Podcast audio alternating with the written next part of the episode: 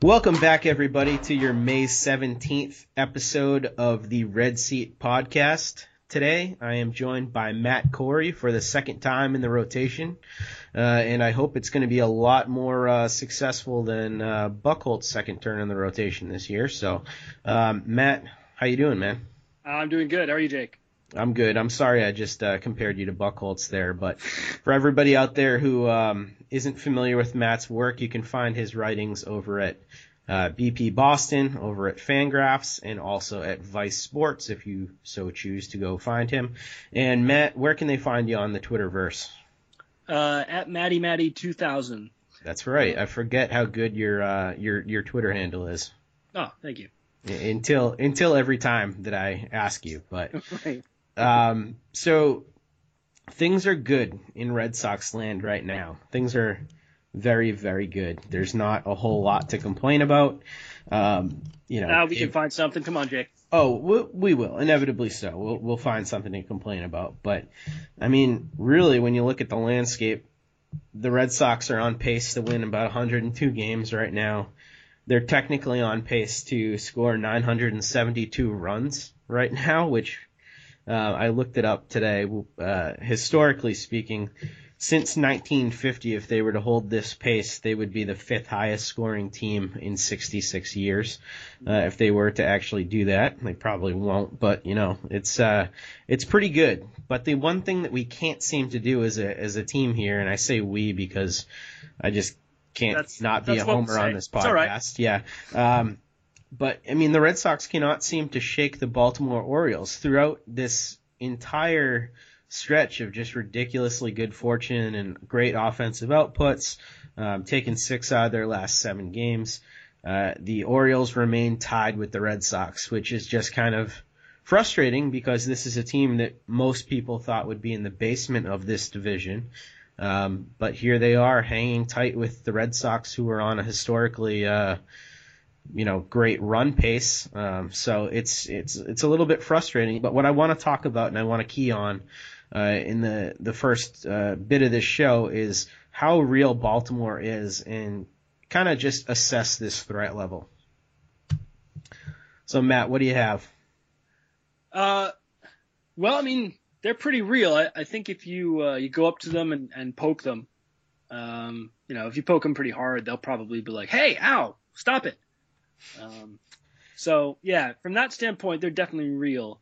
Uh, as far as being a good baseball team, yeah, I mean, I, I don't think honestly, I don't think Boston is going to win one hundred two games either. So, um, I, I think that, I think I may have um, undersold the Orioles a little bit. Um, Seems like everybody did. And... Yeah, I don't think that was uncommon. Um, I'm just trying to take my medicine here. Uh. I think uh, I think they're they're they're a strong team. You know, uh, offensively, um, they're they're not uh, not a bad defensive team. Their bullpen is excellent, um, and they've gotten by with, with some some starters that I didn't I didn't see them getting by with. Uh, so, you know, it, if that continues, um, then uh, there's no real reason to think that they're going to fall off too badly. Uh, I mean, if the Orioles win, I'm sorry, if, if the Red Sox win one hundred two games, they're going to win this division. The Orioles are not going to win that. Um, but I don't think the Red Sox are either. So I think there's a, uh, you know, there's a there's a fair shot that, uh, you know, that, that these two teams are are at it for a while, um, you know, headed down the stretch. So let's key in on a few guys. Let's talk about the offenses first. I want to just run through this like a prize fight. We're going to go head-to-head. We're going to look at the offenses first. Okay. Um, with the Orioles here, um, on the offensive side of the ball, there are a few guys who are just not really surprises. You know, we expected Manny Machado to be this good. I think most people did. He He's arguably the guy who people talk about taking third after – Uh, Trout and Harper if they were to start a, a hypothetical team, so no surprises there. Uh, Adam Jones has struggled a little bit as of late or, uh, to start the season, but has picked it up as of late. Chris Davis has been playing well, but the two guys I wanted to key in on here that are just enjoying better seasons than I thought anybody really considered they could have are uh, Mark Trumbo and Joey Rickard uh, playing left field for the Orioles. So I wanted to talk about those two guys, get your thoughts on whether or not what they've done in this early going is uh, sustainable. Uh, well, you wouldn't figured Trumbo is is gonna, you know, hit three oh seven, three sixty-two, and slug almost six hundred, you know, the rest of the way. Um, but you know, like like they like to say, you know, he's got this banked. So even if he performs at his career numbers the rest of the way, his overall production is going to be a lot more valuable. Um, you know, he's a bad defensive player, uh, so he's taken back some value there. Um, I, you know, he, he totally crushed the, uh, the the Red Sox in uh, you know in, in the first uh, couple series they played, um, but. There's nothing that, you know, stands out to me uh, when when you look at his numbers, um, you know, in, in terms of, wow, he's doing this, you know, differently. He's got a much higher BABIP than usual. He's striking out same rate, walking the same rate. Um, you know, he's hitting for a lot more power. Um, I I don't know. I mean, I, I wouldn't put money on him continuing to do this. Um I, am I missing something? What, what do you think? Yeah, you know, I, I've been looking up and down at his numbers, and I think we all expected the power output to jump, moving from, you know, being out with the Angels and playing in a larger park. Um, and then wasn't he with the Diamondbacks for a short period of time, about eighty-eight yeah, games with the yeah. Diamondbacks? Um, and didn't he split some time with Seattle as well? Uh, yeah, I think he did. Um, let me see.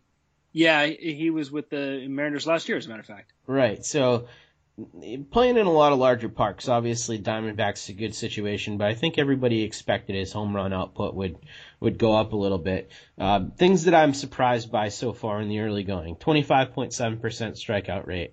Um, moving from, you know, playing out west and going against um, A L East pitchers, I just thought that his strikeout rate would rise a little bit more. That hasn't been the case. Um, walk rate stayed pretty much the same, but his I S O uh, at two eighty-six is just pretty ridiculous, and I think a lot of this is, is BABIP driven, like you mentioned. He's been a career uh, guy that's been a little under three hundred in terms of BABIP, currently sitting at three fifty-six. So I don't think that a twenty-five point seven percent strikeout rate makes a three oh seven average for the entire year.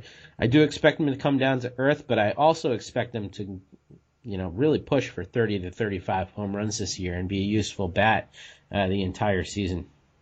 He is pulling the ball a little bit more than he did last couple seasons, um, so that you know that could be uh, part of the um, you know part of the power jump, um, and uh, at least uh, according to the numbers I'm looking at here, that the number of hard hit balls is is up significantly. So he's actually you know making better contact.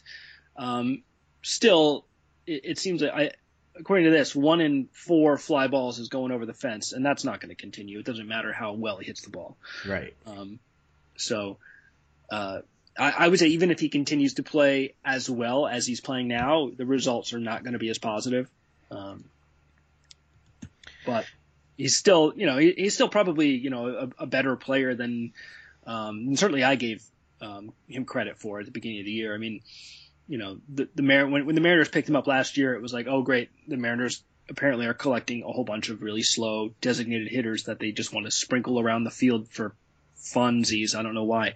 Um, and then, you know, when the Orioles got him, it, it sort of seemed like, all right, well, I'm not totally sure uh, what's going on here, but, um, you know, it's it seems to, it seems to have worked out pretty well. Yeah, it was interesting. The the Orioles in the offseason really pivoted um, from what everybody else in the division was doing. It seemed that people were going for pitching and defense and uh, really going after that side of things, and the Orioles were just like, you know what, we're we're fine with our pitching. We're going to get every bat in the universe and just stick them all on one team and see what happens, and who cares about how much swing and misses in this lineup. I, I think as the summer wears on, and especially as the power pitchers that are struggling right now start to loosen up a little bit more and perform like they're supposed to, which we typically see every year uh, come June, July, August, dog days of summer, or when those guys really s- start getting going.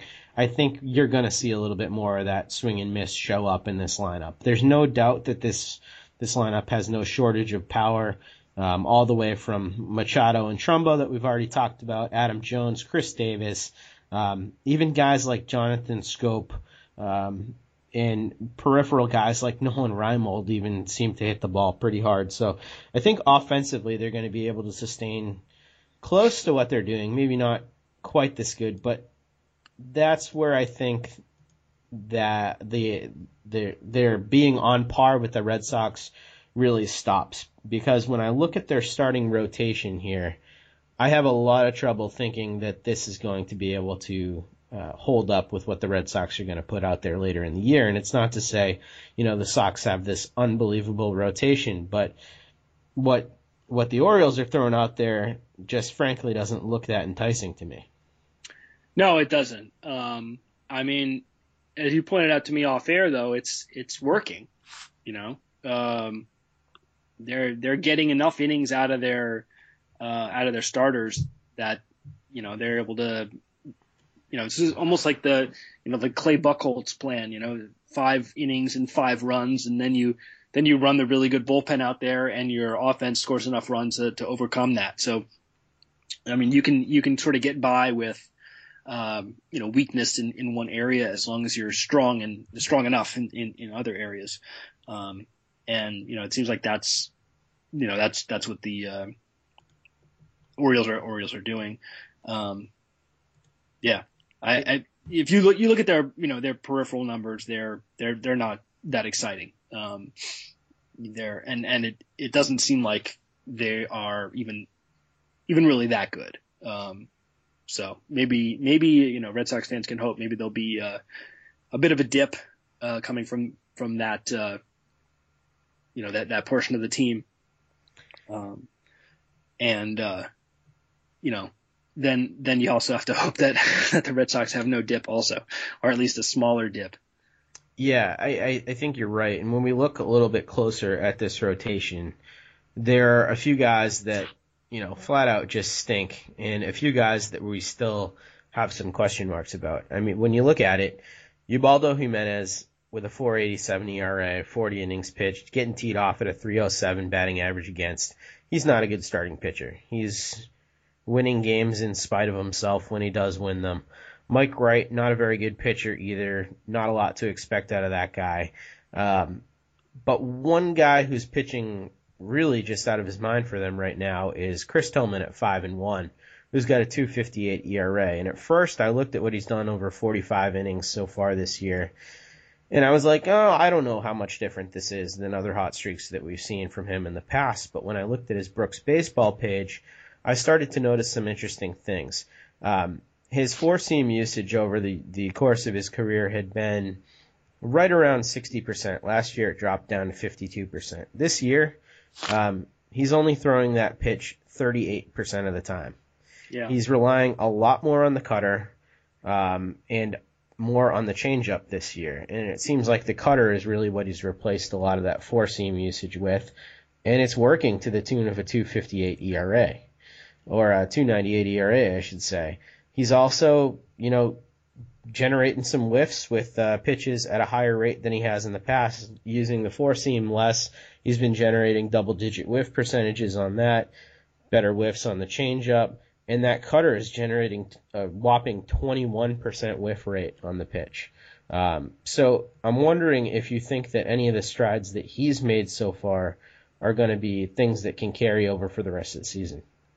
Well, I haven't got to watch him pitch, so um, with that caveat and with the fact that my cat keeps trying to walk on my computer, um, Uh, yeah, no, it, when you look at his numbers, you know, the, the strikeouts, the, the, the big jump in strikeouts is, is very noticeable. Um, and that's, you know, it, it's hard to be a, um, you know, a top pitcher when you're striking out, you know, under six and a half guys per nine and, and walking about half that.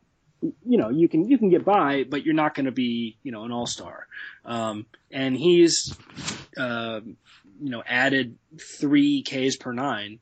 Um, to to that number, and kept the walks at about that same level. So that's uh, that's that's huge. Um, you know, that that sends you from a back end of the rotation starter to um, you know, towards the the front.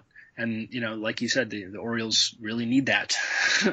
When you look at the rest of that that rotation, you know, Gossman's got a lot of uh, um, a lot of talent, but after that, things get pretty thin pretty fast. Um, so, uh, you know, if, if Tillman can continue to, to do this, uh, you know, then he's, uh, he, he's, he's a, he's a big key to this team winning. I mean, one thing you, when you look at his, his numbers, you know, his F I P is, is right there with his E R A. So that's, that's pretty promising. His, his ground ball rate is down, which is incredibly surprising if he's going for more strikeouts, like you were saying with the, with the cutter. Um, but his home run and fly ball rate is, is way down. Um, so you might think he's, he's probably due to give up some more, some more home runs, and, and I haven't looked at who he's pitched against either, so it's possible that he's faced some some lousy teams. Um, but, you know, when when you're talking about eight starts, you know, if he gets two or three against the Twins, that's going to make a big difference in, in what his numbers look like. Yeah, it's tough to say that the, the changes are going to be sustainable, but it's also tough to say that forty-five innings of pretty good data um, that are backing up real change. Yeah, I mean, that's... That's significant, and sure. So I'm more leaning towards the side of uh, buying Chris Tillman as more of a frontline starter guy this year than um, than he was in the past. And Chris Tillman has shown an ability to adjust. He was a pretty good pitcher just a couple years ago as well. I mean, I don't buy Ubaldo Jimenez. I don't buy Mike Wright for good reason.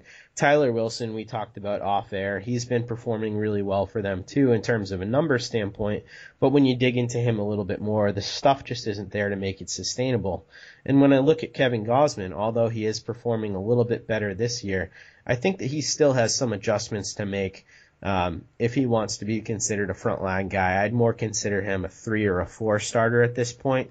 Even with the stuff that he has, he has made strides in his control, but he still doesn't strike out quite enough guys right now, and I think he's still overly reliant on the four-seam fastball. So I would worry that what happened to him in years past could catch up with him again, because I haven't seen any real change there.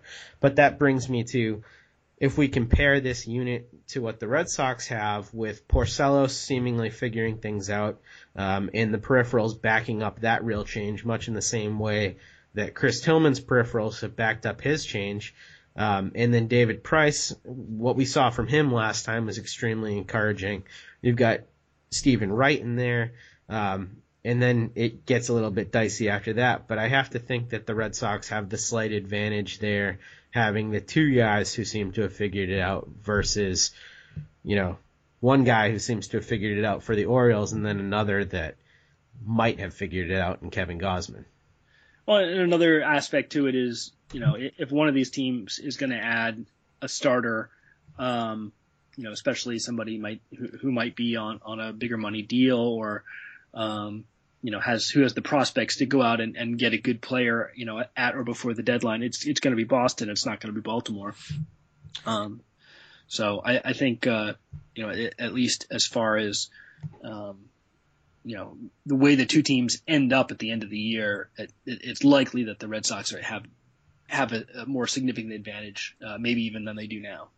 Absolutely. They're, they're certainly the team more likely to buy. As we head out of out of this subject, I think they both have superlative bullpens, so those are big strengths. But as it stands right now, uh, the Orioles have a three fifty-three team E R A versus a four twenty-four team E R A for Boston. But one of my favorite stats uh, out there on the internet is Skills Interactive E R A, or Sierra, that Fangraphs puts out. Um, and when you look at Team Sierra, the Red Sox actually have a three eighty-five Sierra, where the O's sit at three ninety-nine. So I think that a lot of those advanced metrics agree with what our feeling is, that things are only going to get better for the Red Sox, and things are going to probably get worse for the Orioles.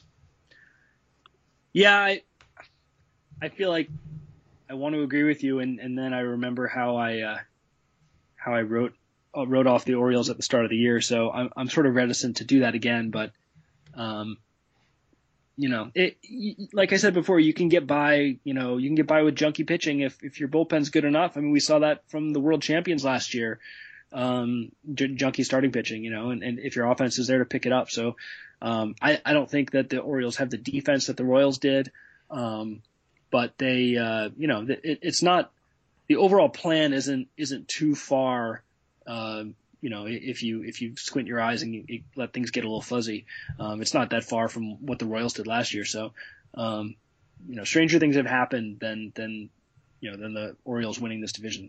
Yep, that's absolutely right. I mean, the the the Kansas City Royals did it without an ace up until they got Cueto, and really he didn't perform like an ace much at all for them, aside from a few key starts. So uh, I think you're absolutely right. When you look at these bullpens, the Red Sox bullpen versus the Orioles bullpen, they match up pretty closely. I mean, when you look at Britton versus Kimbrell, and then O'Day versus, you know, whether you want to say Koji Uihara or Carson Smith and so on and so on, the hyper-talented Michael Givens and Dylan Bundy, they have some real weapons there. But I think overall as a unit, I'd still probably give the slight edge to the Red Sox in that category. What do you say? Well, the Red Sox definitely have bigger names. You know, I, I think it's easy It's easy to look at the Red Sox um, you know, bullpen and go, oh, they got Kimbrell, they got Uehara. Um, you know, Carson Smith was a big, a big name uh, available this offseason. Um, so, uh, you know, from, from that standpoint, I think it is, it, it, it certainly, I, I'm, I'm tempted. It's almost like the packaging, you know, like at, at a grocery store, you're looking at two different, two products that are, you know, roughly similar. And one of them is packaged in a much more attractive way. um, it's, it's a lot easier for me, you know, to, to, grab that one. Um, right. But, but as, as as far as as the I think the depth um, in, in in Baltimore's pen, you know, I, I I think their their depth is probably stronger than than the Red Sox. I mean, you know, the the Sox have those three or four guys. You know, if Smith is healthy, um, you know, Uehara stays healthy all year, which is sort of, you know, you never know in that. I guess you never know with any with any reliever, but. Um, you know, the, the Red Sox have kind of a top four, and then after that, there's sort of a group of interchangeable players who are kind of shuffled, you know, back and forth between Pawtucket, and it, it, for the most part, uh, have performed pretty well. I guess you could you could throw Heath Hembree, although he didn't pitch very well the last time out, but um, in, into that sort of maybe maybe a middle ground there between the the, the Pawtucket to Boston shuttle guys, and then the, the top four. Um, I mean, it's a really strong bullpen that, that Boston has assembled, I, you know, again, um, with, with health. Um, but, you know, I, I think as, as you get, you know, deeper into, um, into Baltimore's bullpen, I, I think it's, uh, it's maybe a little stronger. Yeah. Especially when you look at under the radar guys like Brad Brack, who are pitching, you know, ridiculously to the tune of a one thirty-five E R A. Right. They certainly have a lot of these no-name guys that seem to have done pretty well. But on the flip side of that coin, they have a few guys who do worry me. Um, Michael Givens and Dylan Bundy, um, despite having E R As in the low twos, both of them, um, their batting averages against are two eighty-one and uh, two ninety-four respectively. So it, it looks to be Like those, that those things are going to be a little bit hard to sustain with uh, giving up that much hard contact, or or contact in general, I should say. Yeah, could be, could be. Yeah. It's it's going to be interesting. Either way, I, I think undoubtedly it looks like that's going to be the team that sticks around. But I wanted to give you a, a chance to uh, talk about some of the other teams in the division too. I mean, at this point, the other teams look pretty flawed. Uh, the Yankees look like they have tons of holes. The Rays have tons of holes. Um, Toronto still has a, a tremendous amount of talent, but they look to have some flaws as well. I wanted to know whether or not you thought that any of these teams were capable of making a push that could get them back into contention in this division, because with how well the Red Sox and Orioles are playing, that gap is getting pretty big pretty quickly. Yeah, it, it is. Um, I mean, again, I, I don't think either of these teams are really, what did you say, one hundred two wins? I mean, isn't that the pace they're on? Yeah, they're right around that pace right now. Yeah, so I, I would not expect either of these teams to, you know, as fun as this has been, um, you know, to, to watch the Red Sox score, you know, twelve on twelve runs on a nightly basis. Um, I, I, I think that there is definitely room for, you know, one of these other teams to, to make a run at the division title. Um, there's there neither the Orioles nor the um, Red Sox have this thing locked away, or, or anything even close. I mean, the Blue Jays were at five hundred, you know, what what at the trade deadline last year before right. they Um, you know, when they got David Price, and then all of a sudden just sort of, oh, and Tulowitzki, can't leave that out. Um, and, and then just sort of started blowing the doors off everybody. Um, and, you know, they, they've had their share of issues. Um, you know, this year that they've had some, some sort of oddly some hitting issues. Um, I think we, we looked at that team coming into the year and thought, well, that offense is good at least, and the pitching is probably, you know, iffy. Uh, now that they ha- they don't have Price anymore, you know, they signed Hap, and um, you know, so that's kind of a, a downgrade. Um, and baseball being baseball, uh, of course, Hap has outpitched um, Price. Not tonight, he's he has. Well, no, not tonight. Yeah, he got crushed. uh, but then Price has gotten crushed a couple times as well. So, um, but. Um, Yeah, I, I think uh, I think there's a very real shot that the Blue Jays can get back into this. Um, you know, they're nineteen and twenty, I think. Um, I'm not sure if that includes tonight's game uh, or not, but uh, at least before, uh, at least whatever whatever M L B is showing me right now, uh, they're nineteen and twenty, and they're uh, nineteen runs uh, in in the uh, in the black. So. Um, I, I think they're they're a stronger team than they've probably showed so far this year. You know, their their bullpen and their uh, has been pretty rough, and um, you know, e- even some of their best players like Encarnacion hasn't hit, and uh, Russell Martin has been just horrendous uh, at the plate, and um, even Bautista has has uh, has been, you know, a, a slow start. So um, I, I think they're a better team than they've probably showed. So I, I, I would expect them to to make a push at some point, and. Um, You know, the, the Rays rotation, I think, got off to a bit of a a, a slow start also. Um, you know, when, when you looked at that team, you thought, oh, well, they're not going to be able to hit, but at least they'll be able to pitch and play defense. And, um, you know, the pitching has been has been a little rough. You know, Chris Archer had a had a tough go of it at first. So um, I I would expect that I would expect things will will sort of even out more in terms of how we, you know, how we thought things would be. Um, certainly not exactly, because, like I said, it's baseball, and you know, we're always wrong, but uh, at least at this point, you know, forty games into the year or whatever, um, I don't think uh, I don't think it's enough to, you know, to, to drastically alter what we what we thought going into the year.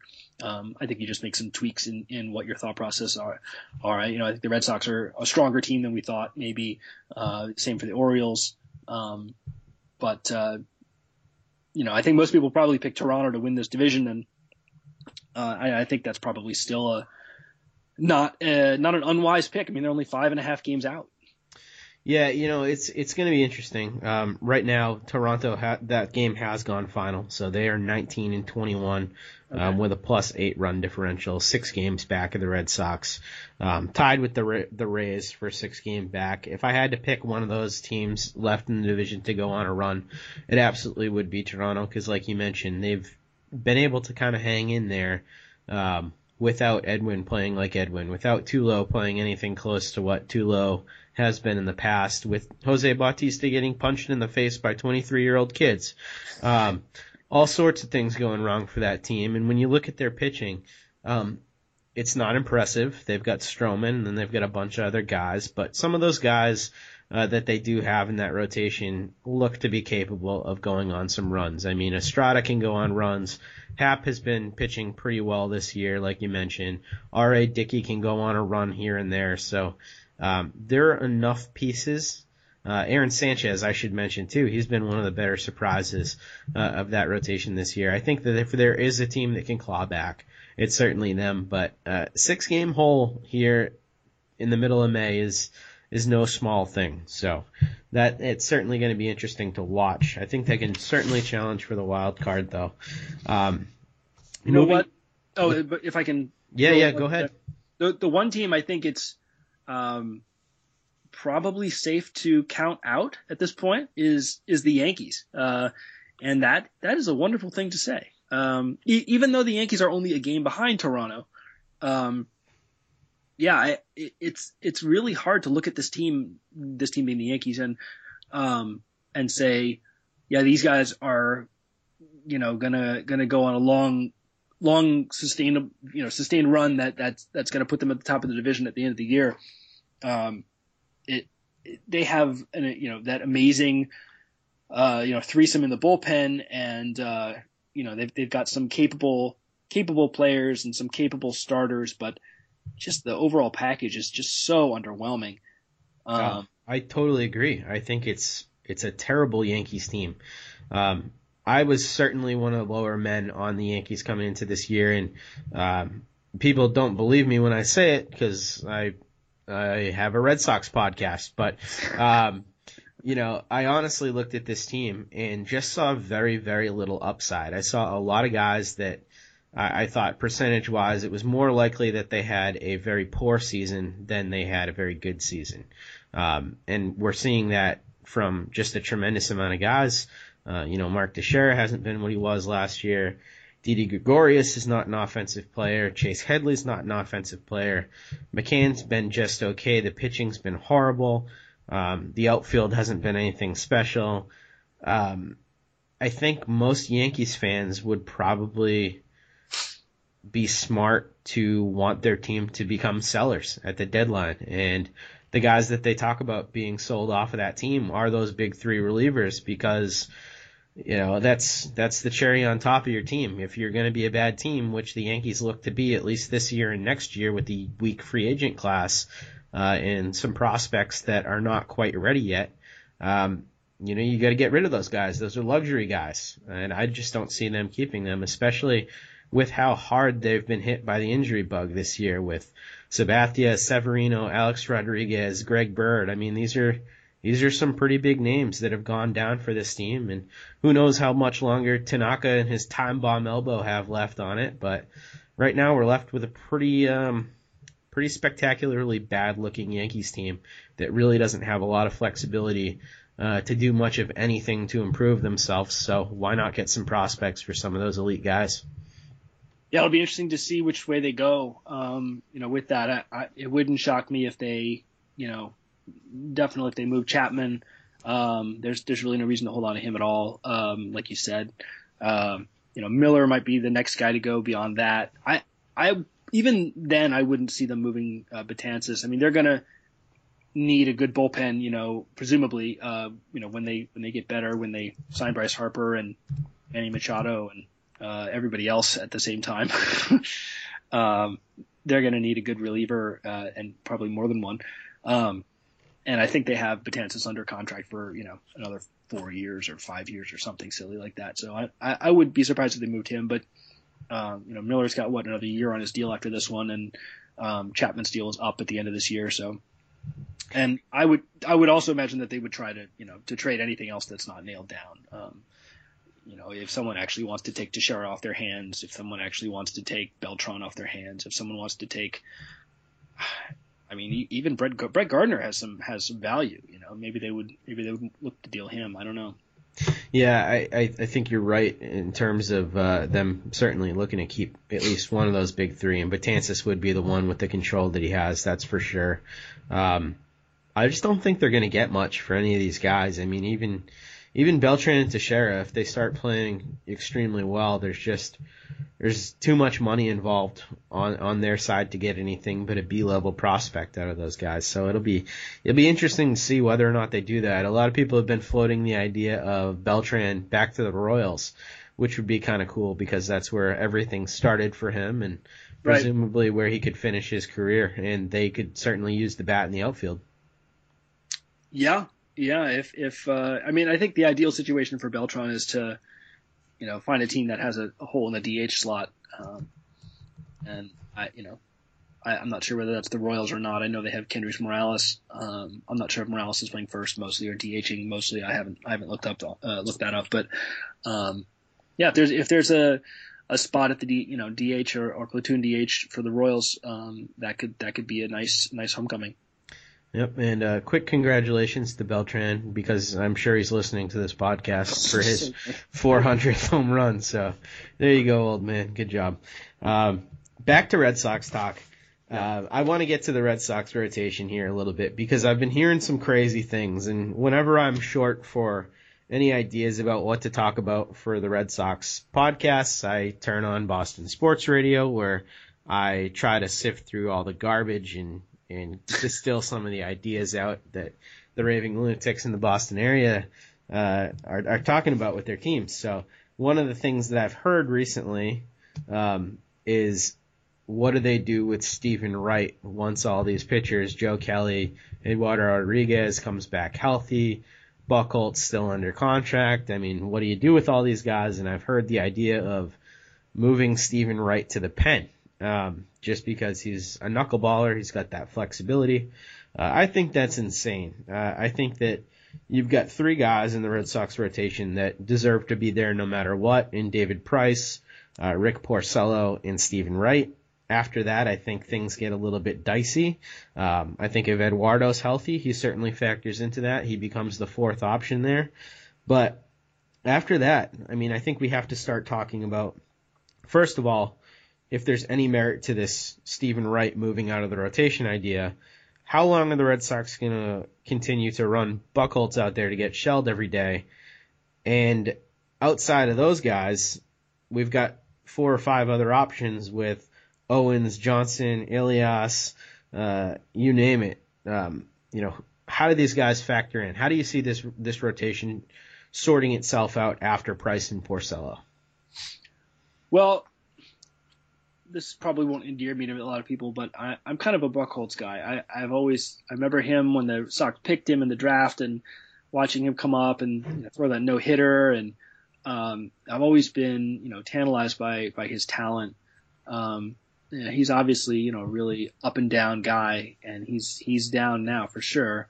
Um, but there's the only other guy in this rotation who has the ability to be one of the best pitchers in baseball is David Price. Um, and, you know, the Red Sox are winning. There's no real reason to take Buchholz out of the rotation right now unless there's an injury we don't know about, um, unless – Uh, you know, they they need the roster spot for some reason, but they just gave two starts to Sean O'Sullivan.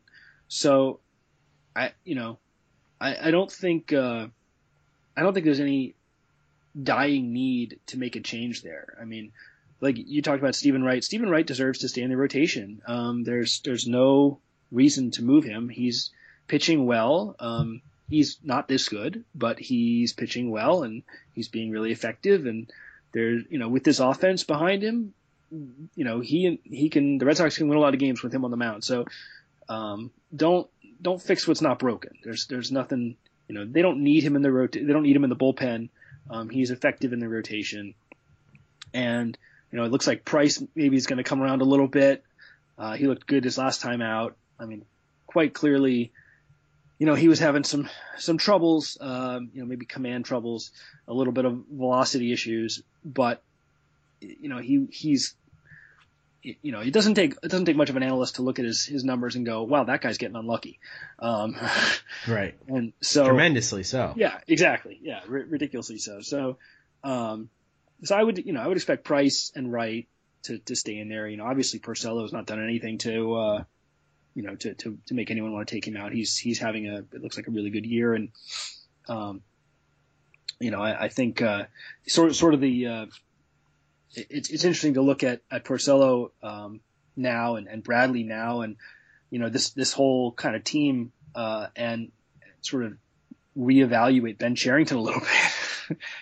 um, not, certainly not all of his moves worked and, and they're, you know, there's still a, a bunch of, ridiculously overpaid um, players uh, on uh, you know on Pawtucket's roster. Castillo, um, Cast- well, Castillo's not even the worst of it. Uh, which is uh, I, I'm blanking on his name now. Uh, Pablo Sandoval. Um, oh, that guy. That yeah, that guy. That Kung Fu Panda guy. Yeah, I've heard of him.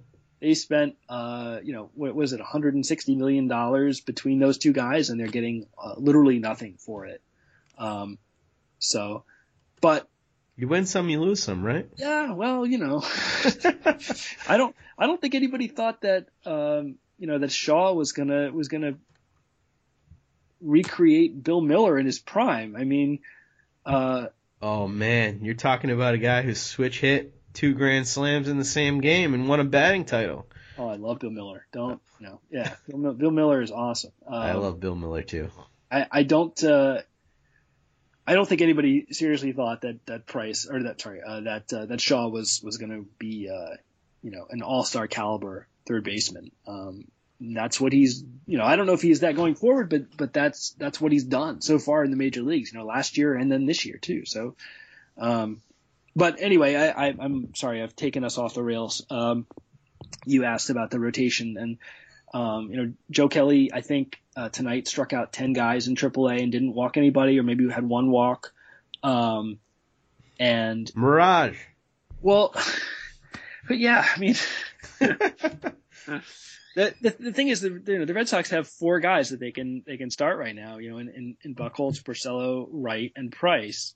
You know, Henry Owens is is clearly, uh, you know, where he is at now is is a very flawed place. Um, you know, his walk rate is ridiculous. He has very little command of his of his pitches, especially his fastball. His his changeup is legit, but it's just not going to work if he's walking everybody. Um, you know, Sean O'Sullivan is, well, he's D F A'd now, but he is he is what what uh, you know what we thought he was, which is not a very good pitcher. Um, and the fact that the Red Sox won both games he pitched is pretty crazy. Um, yeah, you could you could say that the Astros let him off the hook. Yeah, they did actually. The Red Sox tried to put themselves back on the hook, and uh, and it didn't work. Um, so I, I, I think I think you stick it out with Buchholz right now. You know, I, obviously, you know, uh, Eduardo Rodriguez, either either hit through either him or the team doesn't feel like uh, you know that he's ready to move up to the majors right now. I've read, read reports where his velocity isn't quite back where it needs to be. He doesn't feel like he thinks he needs to feel, and that's fine. You know, he's a young guy. Keep throwing him out there in triple A. Um, you know, he's got options remaining. Um, you know, the same thing is true of, of Joe Kelly. If Joe Kelly's going to strike out eleven guys in six innings uh, and and walk one or nobody repeatedly in triple A, then okay, maybe maybe then you bring him up, put him in the rotation. Um, but I don't think there's I don't think there's any dying need to bring up Joe Kelly. Um, I mean, well, I guess there is now because they D F A'd the fifth guy.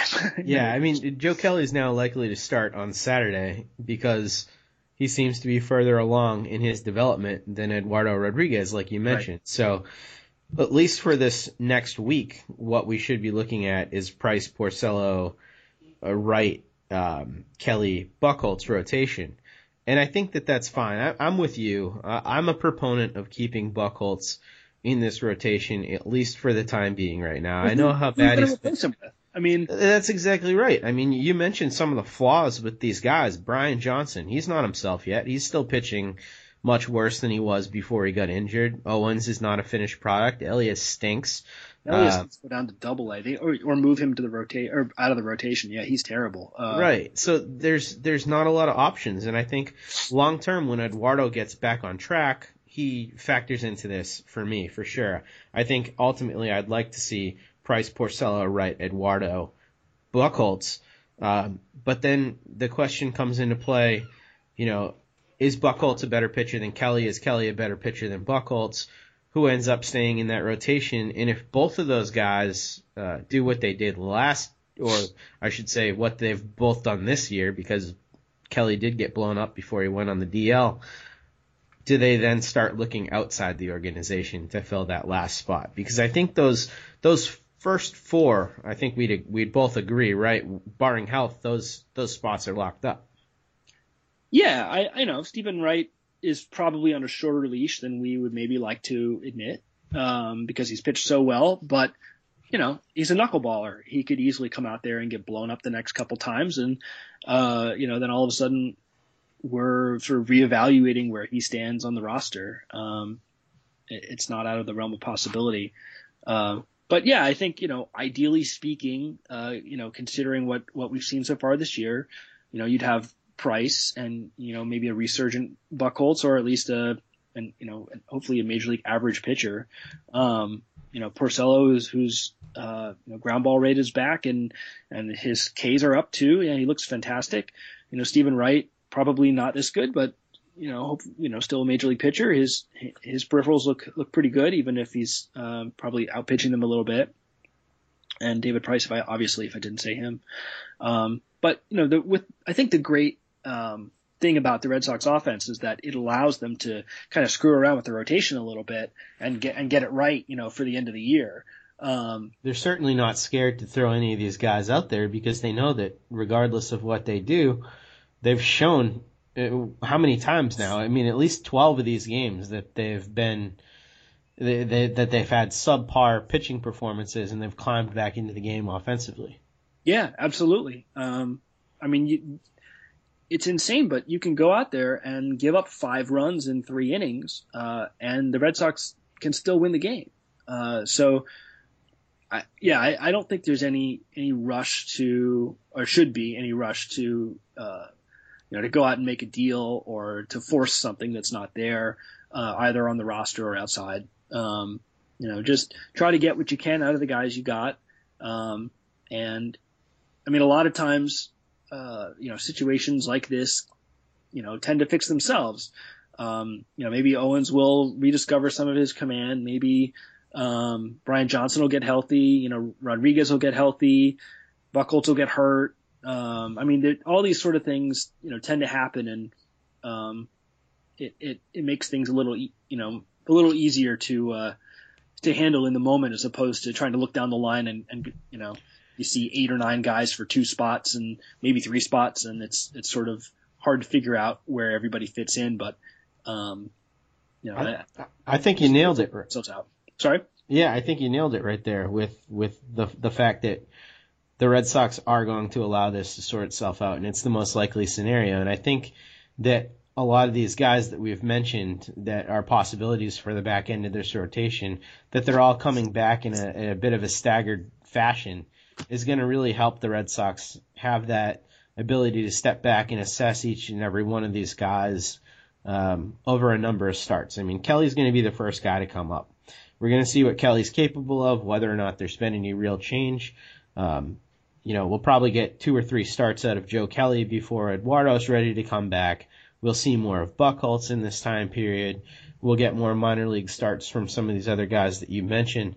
And I think that if there's still a problem come the All-Star break, we'll know exactly what the problem is. We'll have, we'll have had another month and a half to two months to diagnose the problem and see really where the Red Sox need to, to make a change, if there is one needed from an external standpoint. But I think we're going to see a lot more of all of these players before anything real happens, because that offense and the early season success has afforded Red Sox uh, ownership time.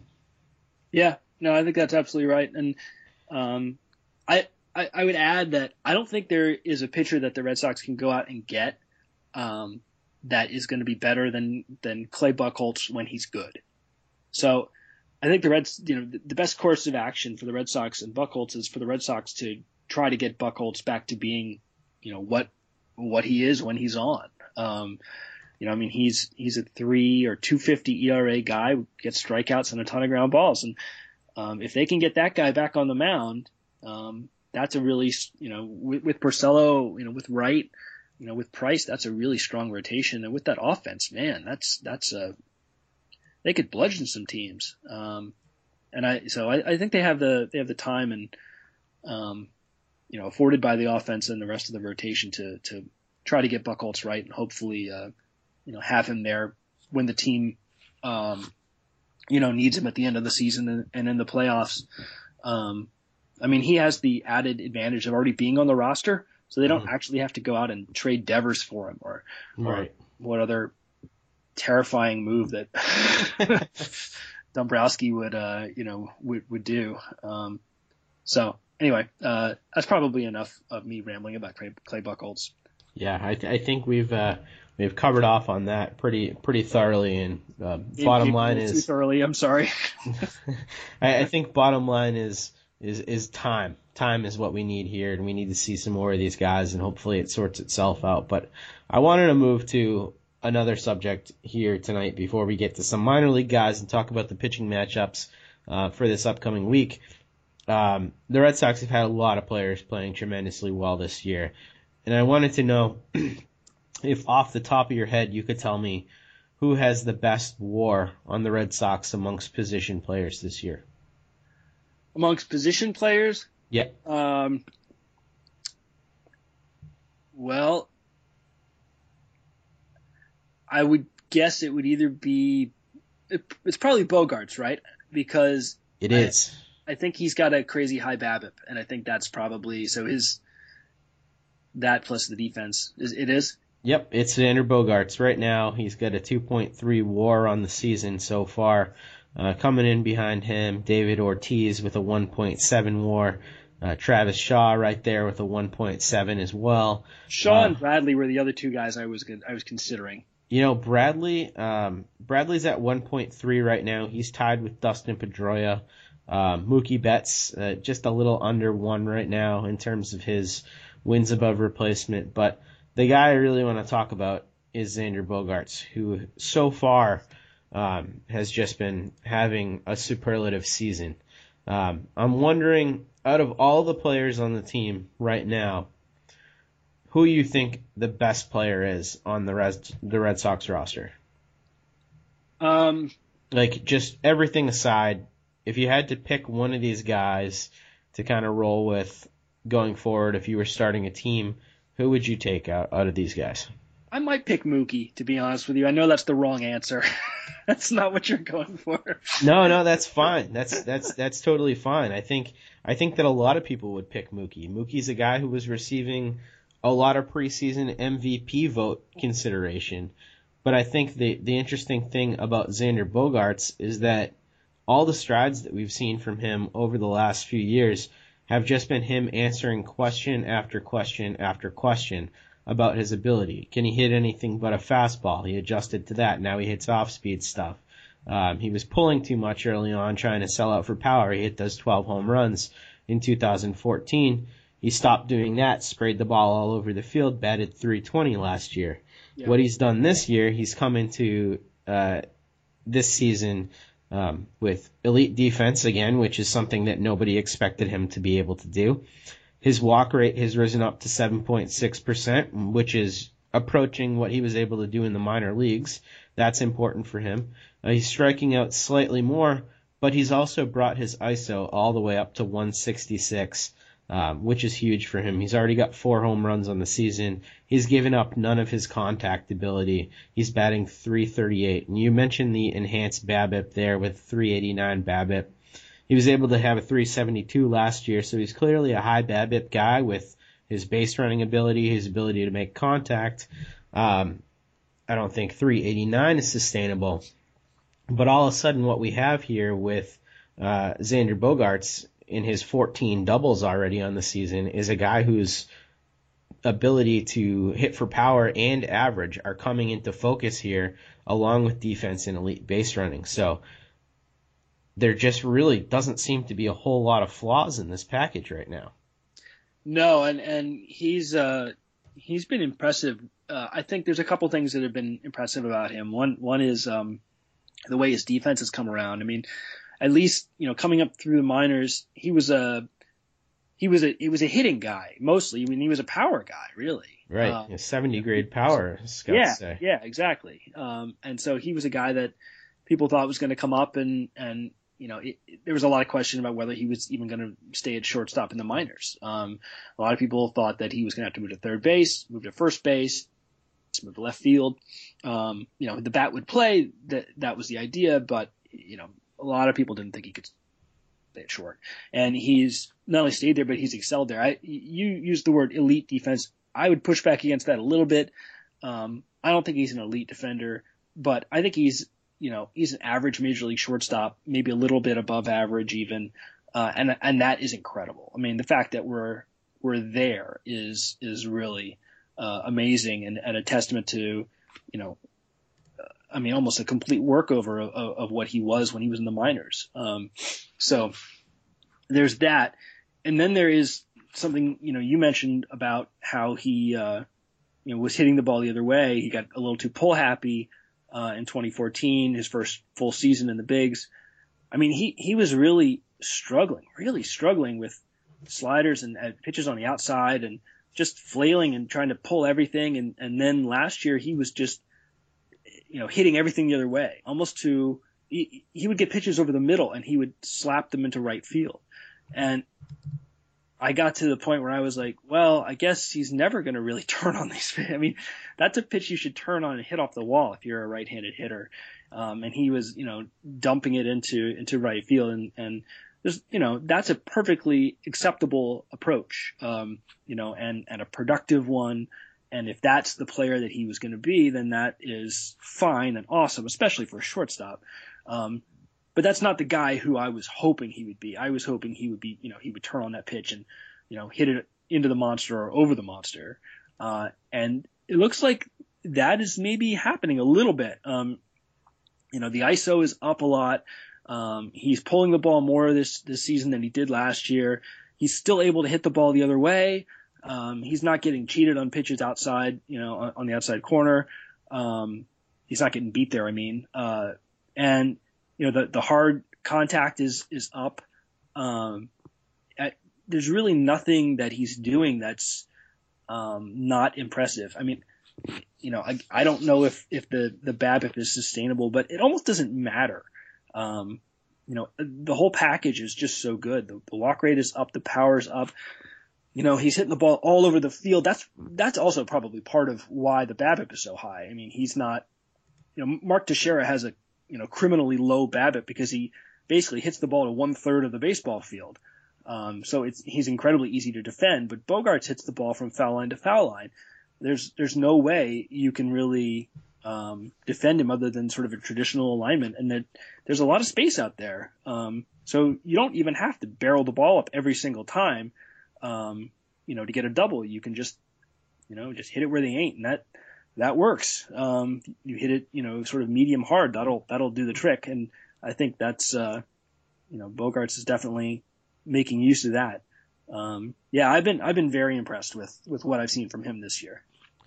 Yeah, I mean, I, I, I think you, you nailed a lot of the points as to why Bogaerts has just been so superlative. And I was looking at some of his other defensive metrics this uh, year while we were talking, and um, he's currently ranked fourth in terms of uh, overall defensive metrics by Fangraphs right now this year amongst qualified shortstops, behind some real defensive whiz kids out there, you know, the Andrelton Simmonses and the, the, the Brandon Crawfords and guys like that. So he's in that company. And then he's also uh, currently ranked uh, fourth in all of baseball, or fifth, I should say, in WAR, uh, behind Jose Altuve, Manny Machado, Dexter Fowler, and Mike Trout. So uh, keeping elite company there. I'm curious, um, after all these things that we've seen from him, and we've seen him adjust to fastballs, we've seen him adjust to not being able to hit sliders, we've seen him adjust to pulling too much, we've seen him adjust to uh, being able to play elite defense, and he does play at the shortstop position. Why do you still prefer the right fielder in Mookie Betts if you were starting a team? Well, I think if you're starting a team, Betts plays center field. Um, so there's a little bit of increased value there. Um, I I think I think when it comes down to it, Betts is just better at putting the barrel on the ball. Uh, he's faster. Um, And so I think his defense is probably uh, true talent a little bit, a little bit better. Um, so I think it's, I think it's those two things. It, it, it wouldn't shock me if, you know, if Betts hit thirty homers at some point. Um, and you know, as as good as Bogaerts is, that I, I, I don't I don't see him hitting. You know, who knows? I'm asking he you could to take choose a giant between. Step forward. Two of yeah. the uh, the most beloved players in, in baseball right now. But it is a legit debate, and it's not one that I think we really thought we'd be having this year. Um, even well, the, just the fact that it's such a hard choice too is is you know a credit to well both players, but also to the Red Sox. I mean, I think uh, when was the last time the Red Sox had two amazing twenty-three-year-olds on the same team? I mean. Yeah, I'm, I'm trying to think. Tony, Tony Conigliaro or something. I mean, it's it's been a long time since they were able to bring up a, you know a, a talented duo like this, and um, so yeah, I, I would take Betts, but I'm open to the Bogaerts argument, and I don't think there's a I don't think there's a wrong choice, you know. Yeah, for me, I mean, I've always been a, a huge proponent of of Bogaerts, and uh, followed him since you know the low minors, like a lot of Red Sox fans have, and I just love the fact that he's been able to just stabilize a position in shortstop that is so hard to find offense at uh, in the league traditionally. And right now we're in a bit of a, a boon for for shortstop talent along uh, across the entire league. Um, so I guess, I guess that's not as true as it used to be, but the talent there is just It's it's so impressive, and the fact that I only think he's going to continue to grow in his power levels and his ability to hunt for some of these pitches uh, makes me really excited about where the future's headed for for Bogaerts. So I wanted to ask you here, um, you know, how how would you rank Bogaerts overall in the league in terms of shortstops right now? If you were drafting, you know, a shortstop for the future of your team, where would he rank? Would he still be behind guys like Carlos Correa, or has he closed that gap enough this year? Uh, that's a toughie. I mean, do you consider Manny Machado a shortstop? Uh, I would still consider him a, a third baseman, because I think that once the team's healthy, that's where he's going to play. I know he qualifies there right now, but I'm not sure the Orioles ever really move him off the position full time. Yeah, I, I, I don't think you can go wrong with Bogaerts. Uh, You know, Correa is an incredible talent. Um, you know, Francisco Lindor is an incredible talent. Uh, I think, you know, Manny, Manny Machado, if he's healthy and playing shortstop, uh, he's probably the guy you pick. Um, his power is, you know, well above any of these other guys. Um, you know, Corey Seager is, is a really talented player. Addison Russell, my gosh, there's, there's a ton of, I'm just realizing how many great young shortstops there are. Um, so it, You know, there's a lot of guys you could pick uh, over Xander Bogaerts, but um, but I don't think picking Xander Bogaerts is, is the wrong choice. Um, and you know, the way that we've seen him develop uh, as a player gives me a lot of confidence that he's going to be able to improve. Um, you know, as he gets older. I mean, he's what twenty-three years old. Um, you know, he's at he's he's at an age now where there are still guys who are getting, you know, their first taste of the minor leagues, getting drafted out of college, and um, and he's, you know, on his what third or fourth season with the Red Sox, really. So, um, thirteen, fourteen, fifteen, yeah, fourth fourth partial season anyway. Um, so, yeah, I, I don't think you can go wrong with with Bogaerts. Yeah, I, I, I think you're right. Um, it's it's a tough conversation. I think I'd probably still lean towards Carlos Correa, a little bit of a younger guy, better walk rate. A little bit more power there. Um, I think the defense is pretty good with Correa as well. It hasn't been as good so far this year as what Bogaerts has been able to do. Um, it would be a tough decision for me, but I think I probably still give the overall talent package the nod to uh, Correa. But the fact that we're even talking about Bogaerts uh, in that in that breath is is impressive in its own right. So. Um, I, I think he's a legit M V P candidate this year. When I look at what he's been able to do this far, um, I think that you you can look at A L M V P candidates, and it's got to be Machado, it's got to be Bogaerts, um, probably Josh Donaldson, Mike Trout. Am I leaving anybody out here? Well, I mean, if you're just talking about what guys have done so far, uh, Jose Altuve has been insane. Yeah, that's right. I can't forget him. He's been unbelievable so far. I, I don't know what the deal with that is, but uh, but there it is.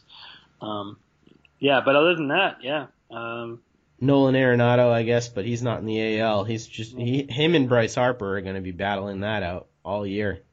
Yeah, yeah. It's uh, it's it's an amazing crop of young young players. Um, I mean, all, all these guys we're talking about are really young. Uh, so so um, we've talked about how good the big league club is, and you know, about Xander Bogaerts and his potential M V P candidacy here in the early going.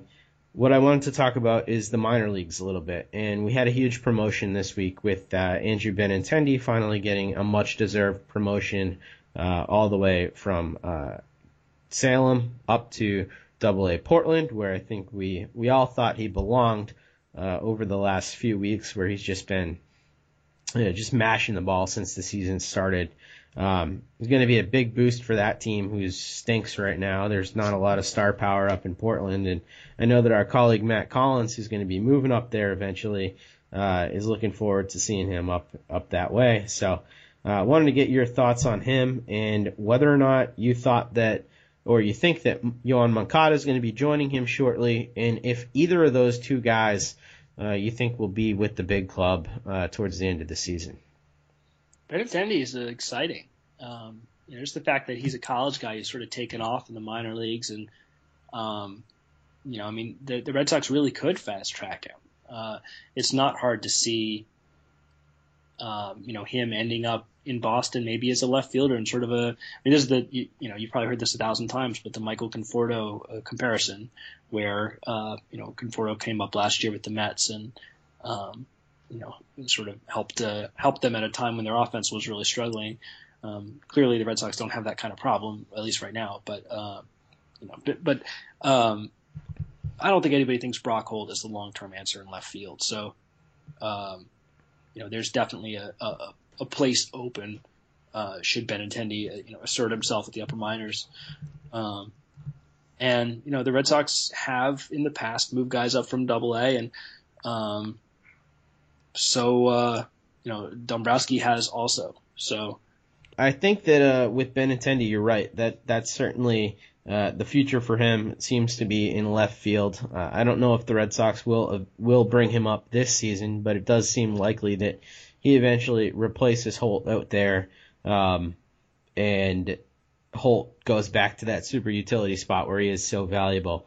Uh, really could be one of the best outfields in all of baseball. It's already a pretty darn good outfield as it is right now, but adding that bat would just be super impressive, and it's hard not to look at the numbers that Benintendi's put up and think of uh, Mookie Betts and what he was able to do in the minor leagues with um, walk rates being significantly higher than his K rate right now.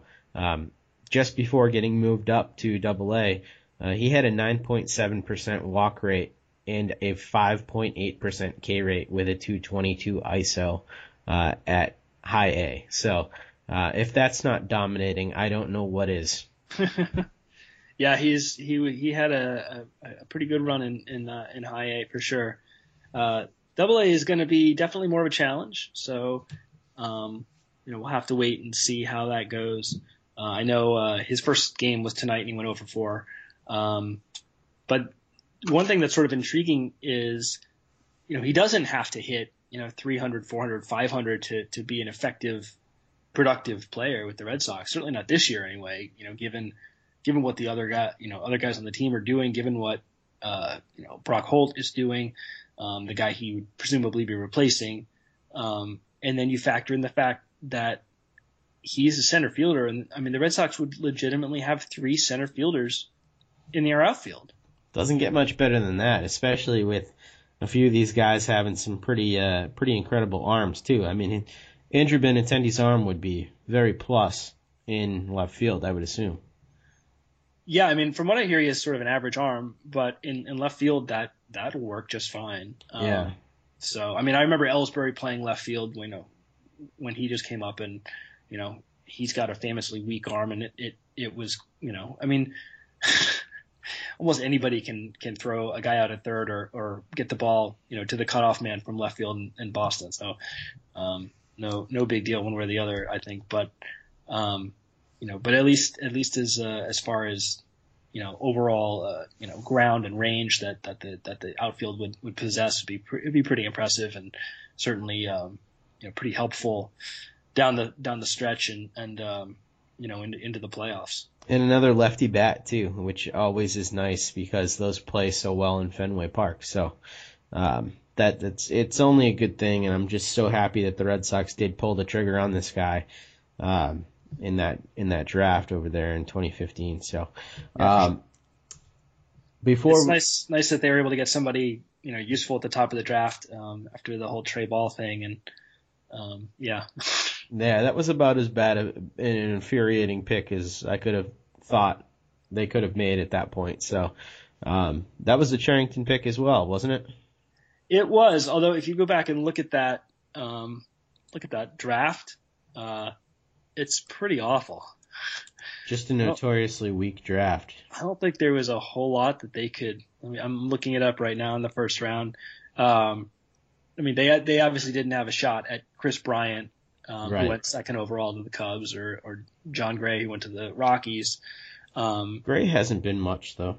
Well, he's in the major leagues, right. uh, which which beats pretty much everybody else who's in the top eighteen guys. Um, you know, Mark Appel has already been traded, uh, the number one overall guy.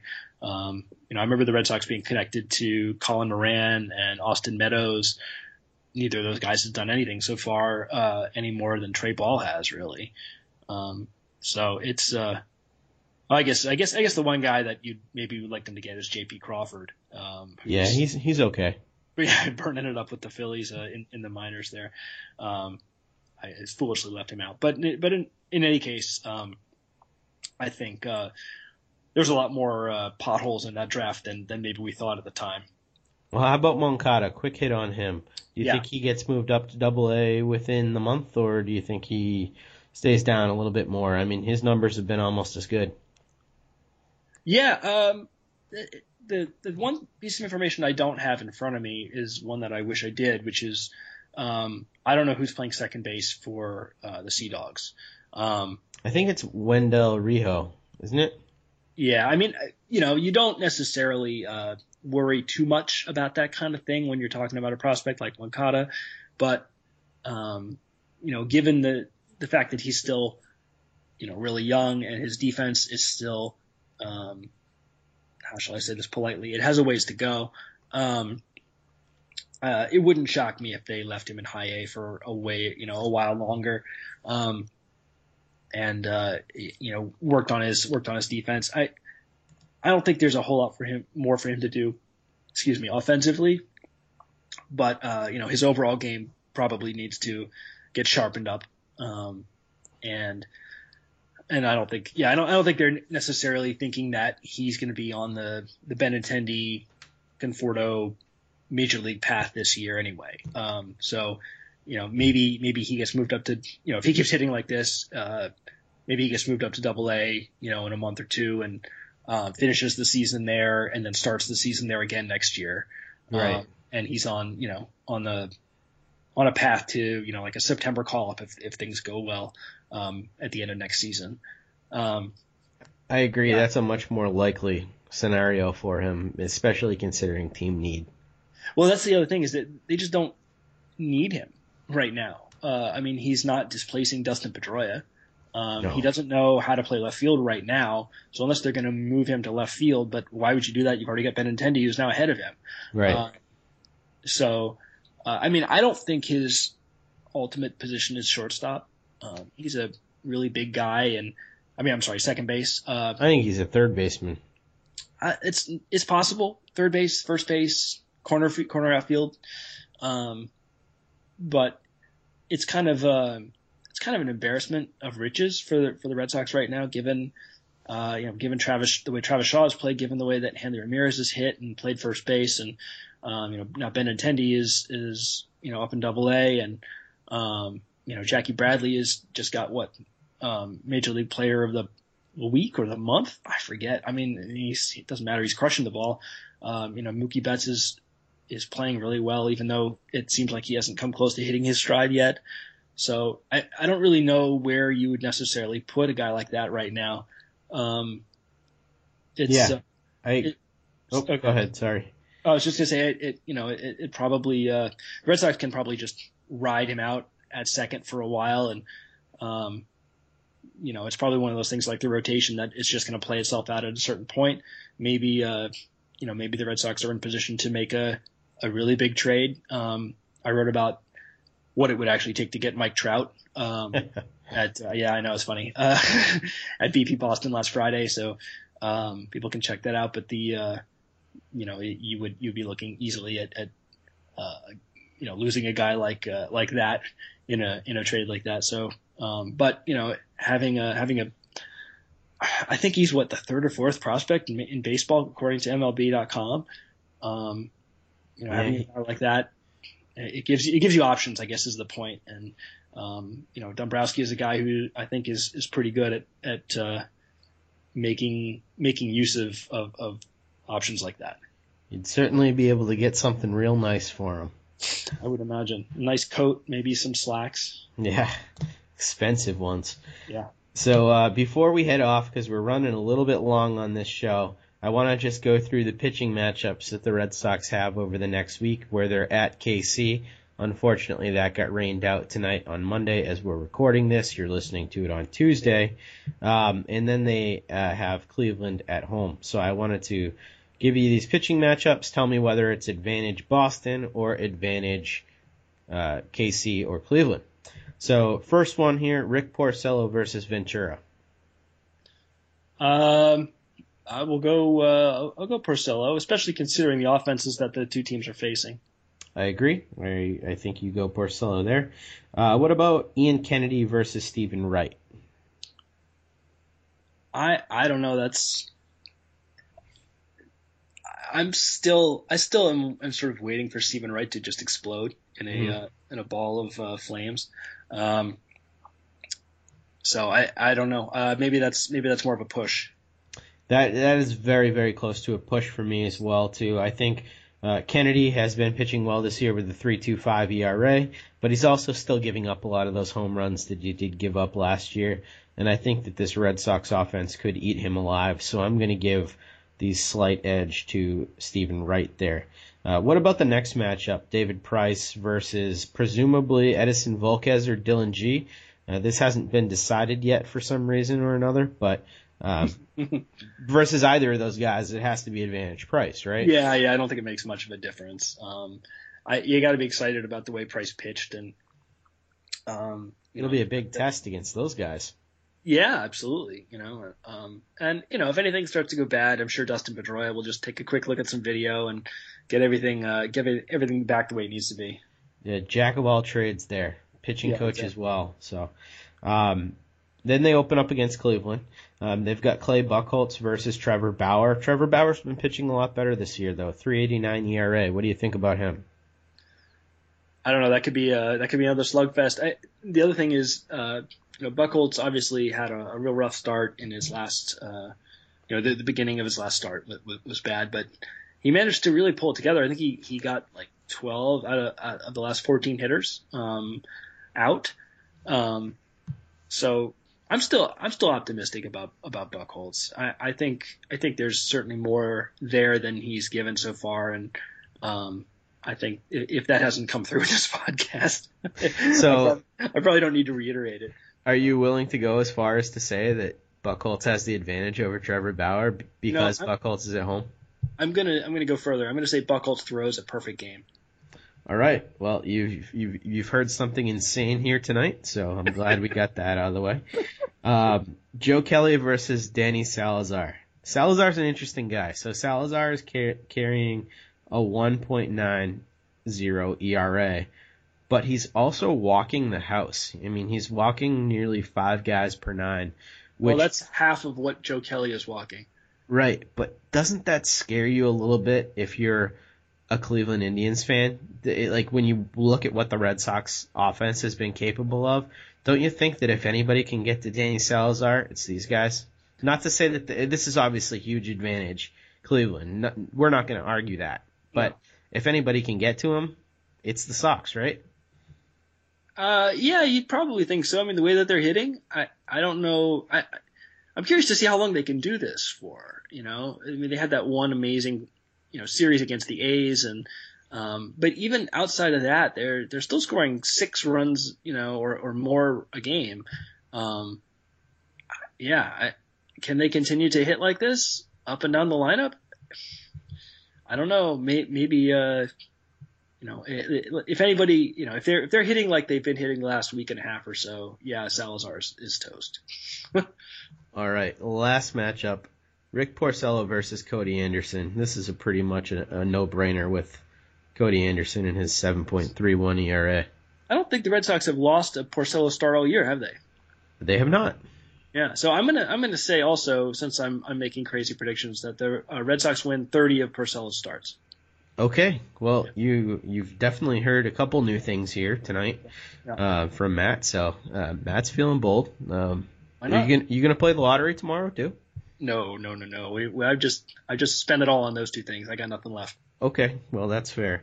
Um, so, anyhow, do you expect the Red Sox to take four out of six of these next games? Is that fair?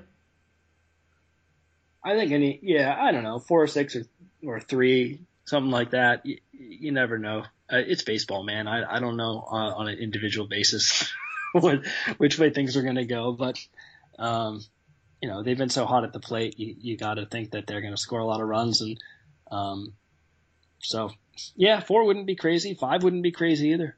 Six wouldn't even be crazy. I'm going to go with six. You know what? You're gonna say some crazy stuff. I'm going crazy in the show too. That's good. Yeah, I, I'm. I, I promote. I'm promoting the crazy stuff. Let's go with six. Let's. We'll. We'll. We'll co. We'll co. Co-author the crazy there. All right, here it is. Six out of six. Well, Matt, uh, appreciate you joining me tonight. Um, as always, you've been a great, great guest on the show. Uh, once again, Matt, where can they find you on Twitter if they want to check in with you? Uh, at Matty Matty two thousand. M A T T Y M A T T Y two thousand. All right. Definitely check them out there. You can find me at, at DevJake. And uh, also check out the show. Uh, there's a tremendous amount of ways you can find us, but uh, the most convenient are undoubtedly uh, on Blog Talk Radio, where we actually post this, uh, on iTunes, where you can download us, subscribe to us, rate and review us, and then we're also on Stitcher. So we have had some people review us already. Um, positive things, so thank you very much.